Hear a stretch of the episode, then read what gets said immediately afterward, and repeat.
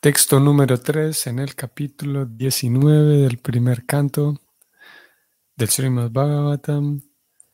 Bienvenidos. Om Namo Bhagavate Vasudevaya. Om Namo Bhagavate Vasudevaya. Om Namo Bhagavate Vasudevaya. Adhyayvarayam Balam Riddhakosham. Prakopita Brahma Kulanalome Dahatva Bhadrasya Punarname Bhut.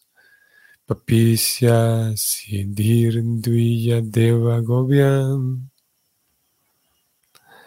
la traducción de este verso es la siguiente.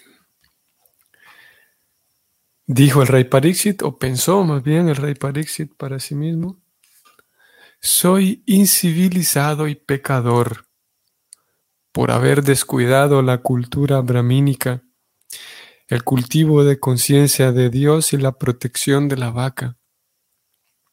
En razón de ello, deseo que mi reino, fuerza y riquezas se quemen de inmediato con el fuego de la ira del Brahmana, de manera que en el futuro no me vea guiado por esas actitudes desfavorables. El comentario de Prabhupada es el siguiente. La civilización humana progresiva se basa en la cultura brahmínica, el cultivo de conciencia de Dios y la protección de las vacas. Todo el desarrollo económico del Estado a través de las transacciones, el comercio, la agricultura y las industrias, debe ser plenamente utilizado en relación con los propósitos antedichos, pues de lo contrario todo el llamado desarrollo económico se vuelve una fuente de degradación. Proteger a la vaca significa alimentar la cultura brahmínica, la cual conduce hacia el estado de conciencia de Dios, y de ese modo se logra la perfección de la civilización humana. La era de Kali tiene como objetivo acabar con los principios superiores de la vida, y aunque Maharaj Pariksit se opuso enérgicamente al dominio de la personalidad de Kali dentro del mundo, la influencia de la era apareció en un momento oportuno e incluso un rey tan fuerte como lo era Maharaj Pariksit fue inducido a desconocer la cultura brahmínica por una ligera provocación del hambre y la sed. Maharaj Pariksit lamentó el incidente accidental y deseó que todo su reino, fuerza y cúmulo de riquezas se redujeran a cenizas por no estar dedicados a la cultura brahmínica, etc. Cuando la riqueza y la fuerza no están dedicadas al adelanto de la cultura brahmínica, a la conciencia de Dios y a la protección de las vacas, es seguro que el Estado y el hogar quedan condenados por la providencia. Si queremos que en el mundo haya paz y prosperidad, debemos aprender con este verso, cada estado y cada hogar debe esforzarse por hacer que progrese la causa de la cultura brahmínica en aras de la purificación del ser, que progrese el cultivo de conciencia de Dios en aras de la autorrealización y que progrese la protección de la vaca para obtener suficiente leche obteniendo así la mejor comida para continuar con una civilización perfecta. Fin del significado. Hemos leído aquí un verso eh, que se incluye entre la reflexión del rey, el rey Parixit, y hay varias cosas muy resaltantes aquí. De entrada podemos seguir observando la, la actitud que toma el rey la, responsabilidad. Ustedes recuerdan que en el verso de ayer, vamos a ir rápidamente al, comentario de Prabhupada de ayer, en donde él decía que esta es la actitud de una persona responsable, o más específicamente, de un devoto responsable. Esa es la manera en la que piensa un devoto responsable. Un devoto responsable. Y ustedes y yo sabemos que, que para sus estudiantes diseñó un, método mediante el cual se podía llevar a cabo mejor, de la mejor manera, el sistema de Bhakti Yoga para, la actualidad.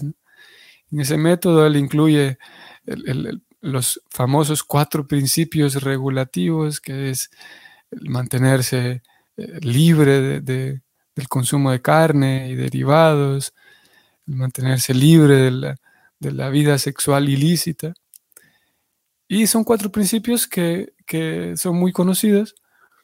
Sin embargo, a lo largo de la obra de Prabhupada vamos encontrando otras eh, recomendaciones, podríamos decir, que, que, no están incluidas en los cuatro principios que el estudiante promete al momento de la iniciación.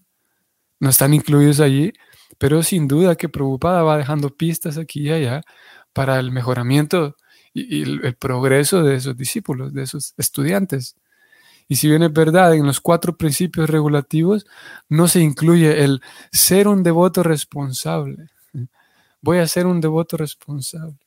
Porque en un sentido se, se entiende que la persona, o se espera más bien, que el estudiante, que la persona que que ha decidido seguir el sendero del Bhakti, pues tenga una, una, madurez. Y dentro de la madurez sabremos que la responsabilidad es necesaria, es no solamente necesaria, sino es el, llevar una vida responsable. La responsabilidad está incluida en, en, el concepto del Dharma, como Krishna habla del Dharma y la Gita habla tanto del Dharma, y el Dharma significa aquellas responsabilidades, podemos decir.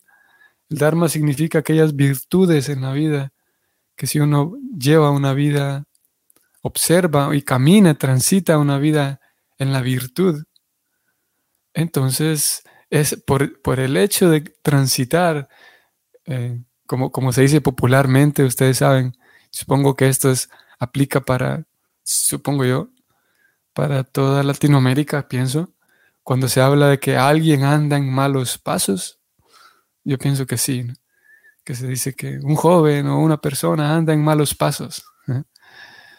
Y andar en malos pasos significaría llevar una vida desordenada y peligrosa y, y, que daña a otros, me daña a mí mismo. Y andar en buenos pasos sería lo contrario. Andar en buenos pasos sería caminar, eh, transitar una vida en la virtud. Y llevar una vida en la virtud va a involucrar ser una persona responsable. Y no solamente, como digo, no solamente que es necesario para una vida espiritual, sino que es, me protege, que es todo un concepto que no voy a hablar mucho, no vamos a hablar mucho de ello hoy, porque quiero enfocarme en otras dos cosas, pero si yo llevo esa vida en la virtud, quedo protegido por, por Dios quedo protegido por las mismas leyes, porque estoy llevando una vida virtuosa en la medida de lo posible. Yo mismo quedo protegido por la ley cuando observo la ley. Y eso incluye entonces ser una persona, un devoto responsable. Si bien es verdad, no está incluido en los principios regulativos, pero como digo, es necesario y es agradable. A mí me parece este verso, me parece muy interesante por la diferenciación que Prabhupada hace aquí, o el verso mismo lo hace, pero la diferenciación que hay aquí muy explícita entre, ustedes van a ver, entre la cultura, la cultura y la conciencia de Dios. Y vamos a ver que Prabhupada lo desarrolla un poco más en el significado, ya que principalmente en el, capítulo anterior, hablamos tanto de la cultura, el cultivo interno, la cultura de cada persona, la falta de cultura, que es sinónimo de una vida incivilizada. Preocupada trae estas dos cosas como, estos dos conceptos como los equipara.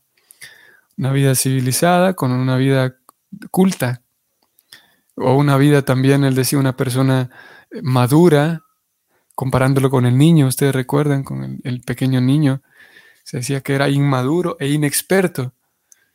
Y ambas cosas, preocupada, las comparaba y las contrastaba con la cultura. O sea, una persona culta también sería una persona experta y madura.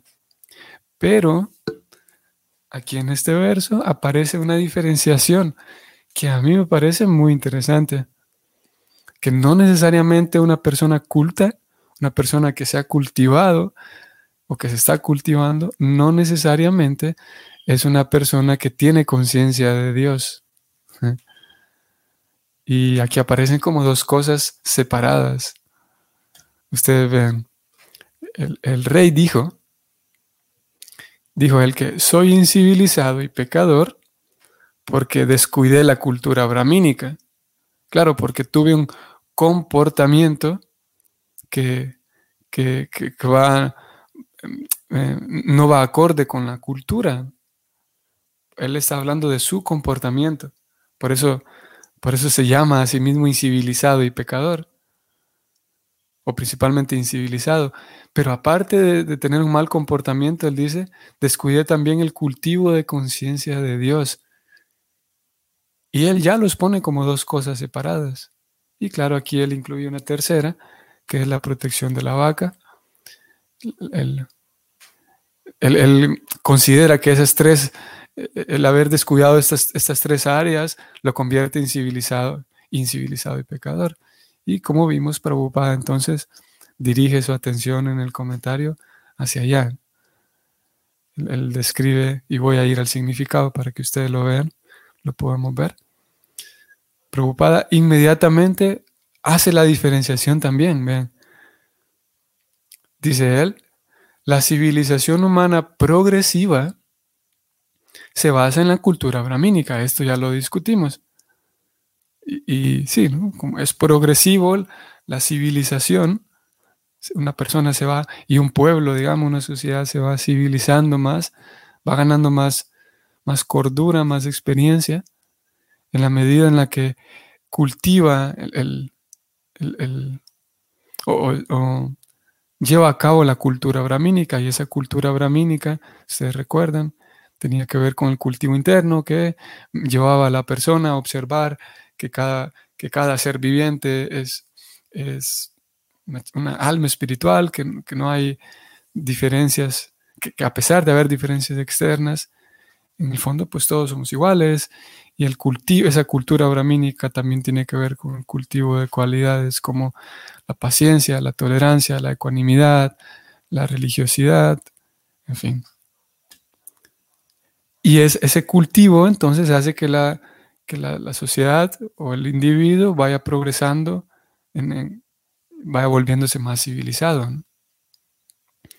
Pero entonces preocupada dice, sigo leyendo, la civilización humana progresiva se basa en la cultura brahmínica, coma, el cultivo de conciencia de Dios y la protección de las vacas. Vean que, como dije, el de entrada eh, hace esta diferenciación y pone estos tres mismos puntos que Parixit señaló. Incluye como cosa separada el cultivo de conciencia de Dios. Y como dije, es interesante porque no es nuevo, no es nuevo esta separación, esta diferenciación, pero con bastante frecuencia, con mucha facilidad, podríamos concluir que la, solo, la sola cultura brahmínica ya es conciencia de Dios. y podríamos decir que, bueno, si yo me dedico a, esa cultura brahmínica que tiene que ver con las cualidades que ya mencionamos, la paciencia, la tolerancia, la compasión, em, podría ser que ese cultivo bramínico, por, por carencia, digamos, o por ausencia de una conciencia de Dios, por ausencia de el servicio a Dios, y hay la posibilidad de que yo me quede únicamente cultivándome a mí mismo como persona y haga un esfuerzo muy grande y sea muy dedicado y sea muy entregado a ese cultivo propio y sea un posiblemente sea un cultivo genuino y un cultivo valioso y válido. Pero eso no implica necesariamente que estoy avanzando en, la, conciencia con Dios, en, la comunión con Dios, podríamos decir, usando un lenguaje más así universal. Eso no implica necesariamente que estoy avanzando en la conciencia de Dios, porque para ello se requiere un esfuerzo en una dirección ligeramente distinta, porque el cultivo, eh, la cultura brahmínica implica el, el trabajo en el ser, como más abajo ustedes van a ver cómo preocupada lo, lo, lo, desarrolla un poquito más y se vuelve todavía más amplio la descripción que él da, ustedes van a ver. Aquí está.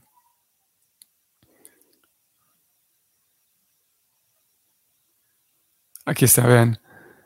Aquí preocupada describe, bien interesante, preocupada entonces hace un vínculo entre, a ver, voy un poco más arriba, estamos hablando de la cultura brahmínica por un lado, que es el cultivo de la persona, y por otro lado, el cultivo de conciencia de Dios como la relación que la persona ya cultivada tiene con Dios. Entonces, preocupada más abajo, describe, por un lado, ambos, ambas, ambos trabajos con su consecuente resultado, ustedes van a ver. Eh, preocupada dice, cada estado y cada hogar debe esforzarse para hacer que progrese la causa de la cultura brahmínica. Aquí está. ¿Para qué? Para la purificación del ser. O sea, la cultura brahmínica, el cultivo propio, tiene como objetivo purificar la propia persona de uno, purificar el ser. Y luego él sigue diciendo que cada hogar y cada estado ayude a progresar la cultura brahmínica para, para purificar el ser, que progrese el cultivo de conciencia de Dios, ¿para qué? En aras de la autorrealización. Aquí él incluye la, descripción de la conciencia de Dios con su resultado, con su objetivo, y el objetivo es la autorrealización. O sea, podemos decirlo en otras palabras, o si verlo de otra manera, y es que el cultivo propio lo que hace es purificarme, como acabamos de leer aquí, o lo que idealmente lo que busca es eso, purificar el ser, purificar el alma.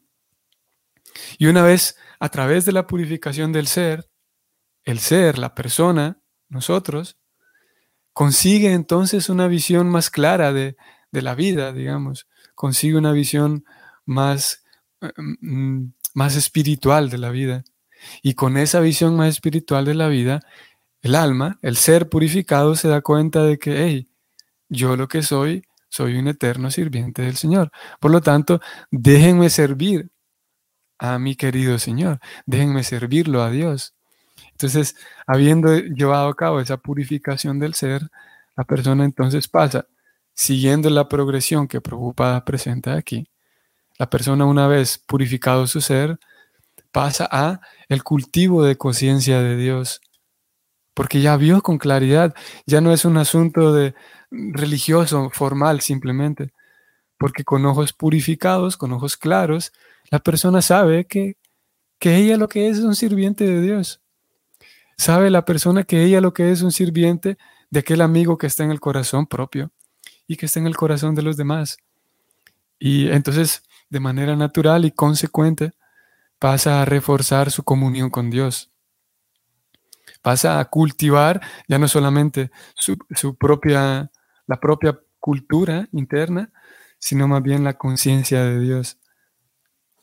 Y Prabhupada lo presenta aquí como, como un asunto progresivo como un, eh, sí, como un sistema que, tiene progresión y que encontramos un paso después del otro. El primer paso es la purificación del ser. Y como consecuencia de, de esa purificación del ser, vendrá la conciencia de Dios. Como dije, puede darse la posibilidad de que uno se dedique a la purificación propia del ser y no necesariamente la conciencia de Dios.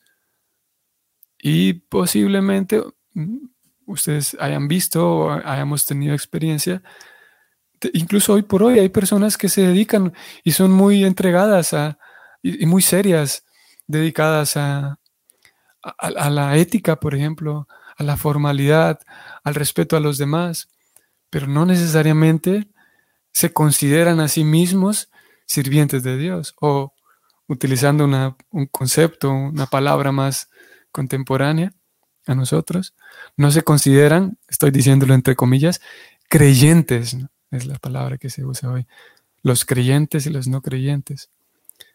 incluso puede ser que no se consideren ateos tampoco, simplemente mm, no rechazan a Dios. Hay personas en ese estado hoy por hoy que no rechazan a Dios, no tienen, como se dice, una, una bronca, no tienen así un, un problema con la religión, pero tampoco se consideran creyentes. Bueno, sí, de repente hay una gama muy grande de personas. Hay algunos que sí, bueno, entran más en lo que consideraríamos llamaríamos un agnosticismo. Hay personas que dicen, bueno, la verdad, yo no sé si existe, no sé si hay algo después de la muerte, me da la impresión de que sí, pero no sé qué es. Eso lo llamaríamos agnosticismo, alguien que, que yo sé que hay algo más sobrenatural, pero no voy a ninguna iglesia, no me congrego, no, no lo llamo Dios, pero sé que hay algo sobrenatural. Y, y algunas de esas personas, como digo, están dedicadas y saben el valor de la virtud, saben el valor de ser honestos, saben lo, valioso que es el seguir la vida, una vida recta, una vida responsable, una vida limpia, a lo que la Guita llamaría una vida en bondad. Y como digo, algunas personas con simplemente verlas, ver el entorno en el que viven, la forma en la que trabajan, la forma en la que se desenvuelven, uno puede notar que tienen una, una cantidad de bondad, como dice la Guita. Pero esa bondad no necesariamente conduce a, la comunión con Dios, como aquí preocupada dice, voy a volver al verso. Eh, no necesariamente, sí, no necesariamente esa, esa, esa, cultura conduce a la purificación del ser. En, un sentido, eh, está conduciendo a la purificación del ser, pero requiere que la persona tenga esa chispa, tenga ese, esa, por lo menos esa ligera curiosidad, tenga ese, esa inquietud para, ya que tiene una vida en la bondad, o una vida en, ciertos, ciertos aspectos en la bondad, que tenga esa inquietud por, por la vida espiritual. Es por esa razón entonces, o una de las razones por las cuales el, el sistema que Prabhupada trae para Occidente es que haya lo que él llama una prédica o la prédica.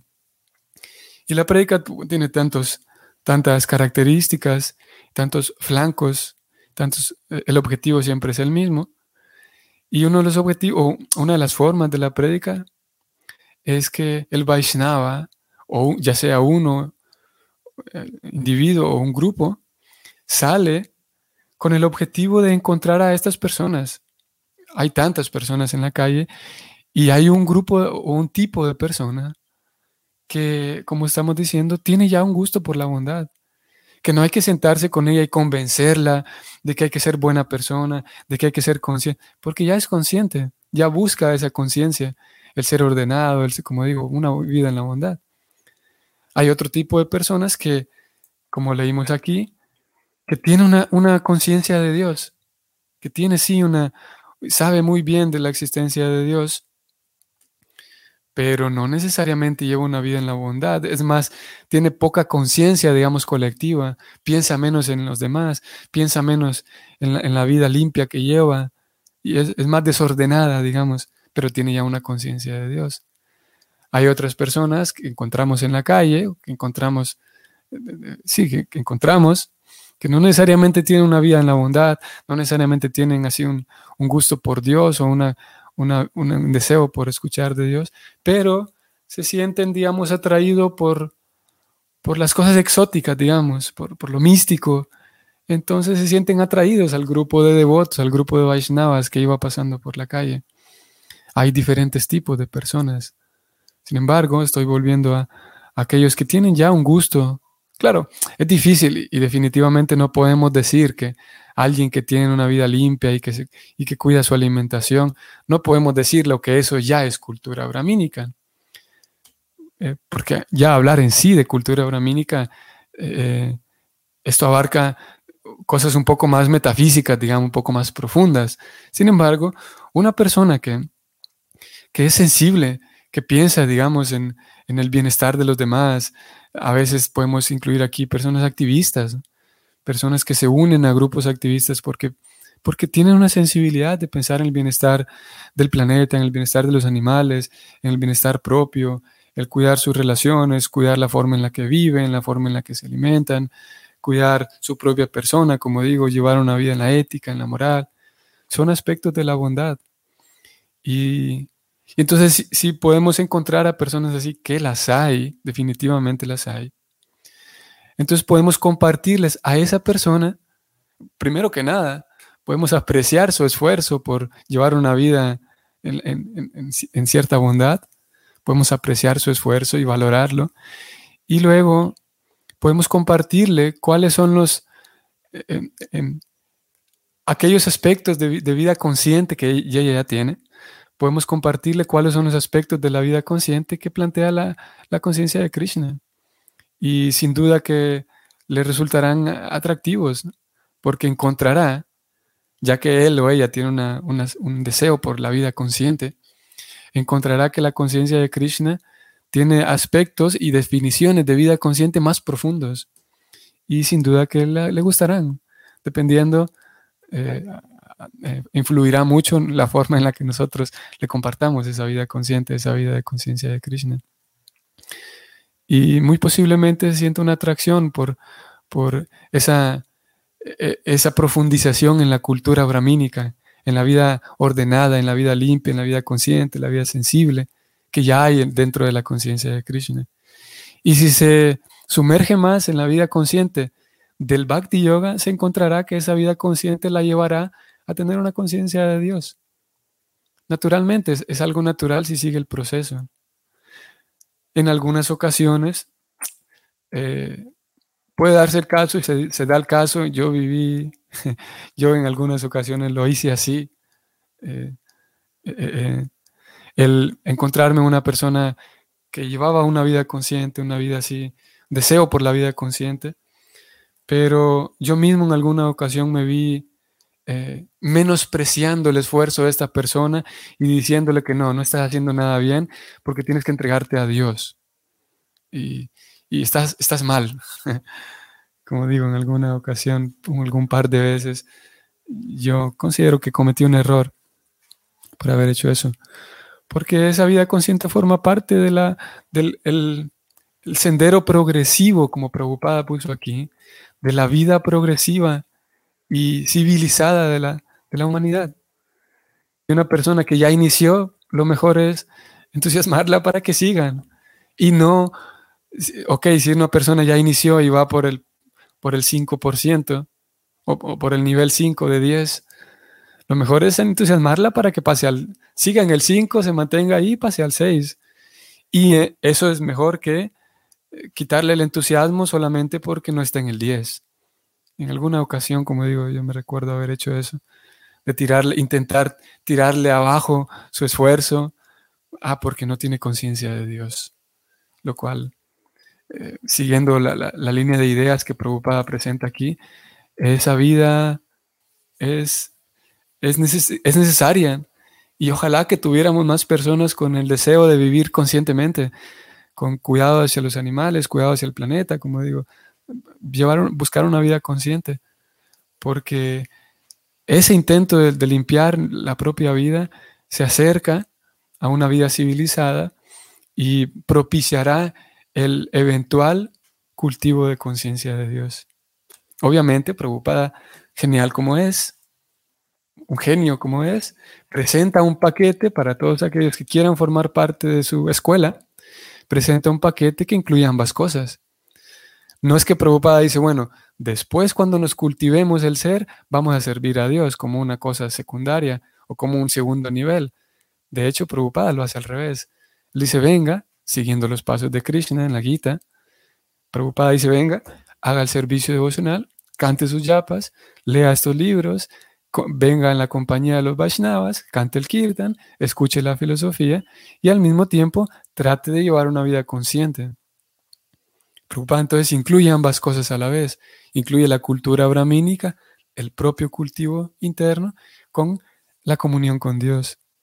Y de esa manera se asegura o trata de asegurarse de que ambas cosas, el, estudiante va caminando eh, en un sendero que es posiblemente lento, pero que es seguro. No, no, intenta él que no dejemos de lado ninguna de las dos, ni el cultivo propio que, que es tan necesario, ni la conciencia de Dios que es tan necesaria. Ustedes saben que también se da el caso y puede darse el caso de que uno se centre, y lo leímos ya en el capítulo anterior, no, no hablaremos mucho de ello, puede ser que uno se centre solamente en el cultivo de Dios, pensando que es el estilo de vida perfecto, ustedes recuerden, pero Prabhupada decía que no, que el estilo de vida perfecto es sí centrarse mucho en la comunión con Dios, pero no olvidar mis otros roles sociales, no olvidar mis responsabilidades y definitivamente no olvidar mi cultivo propio. No solamente abrazar normas y, protocolos, sino también no olvidar la cultura brahmínica que incluye el desarrollo notorio que se vea en mi persona, aquellas cosas como la gentileza, la, paciencia, la tolerancia con los demás, el amor básicamente, la compañía, la, amistad real.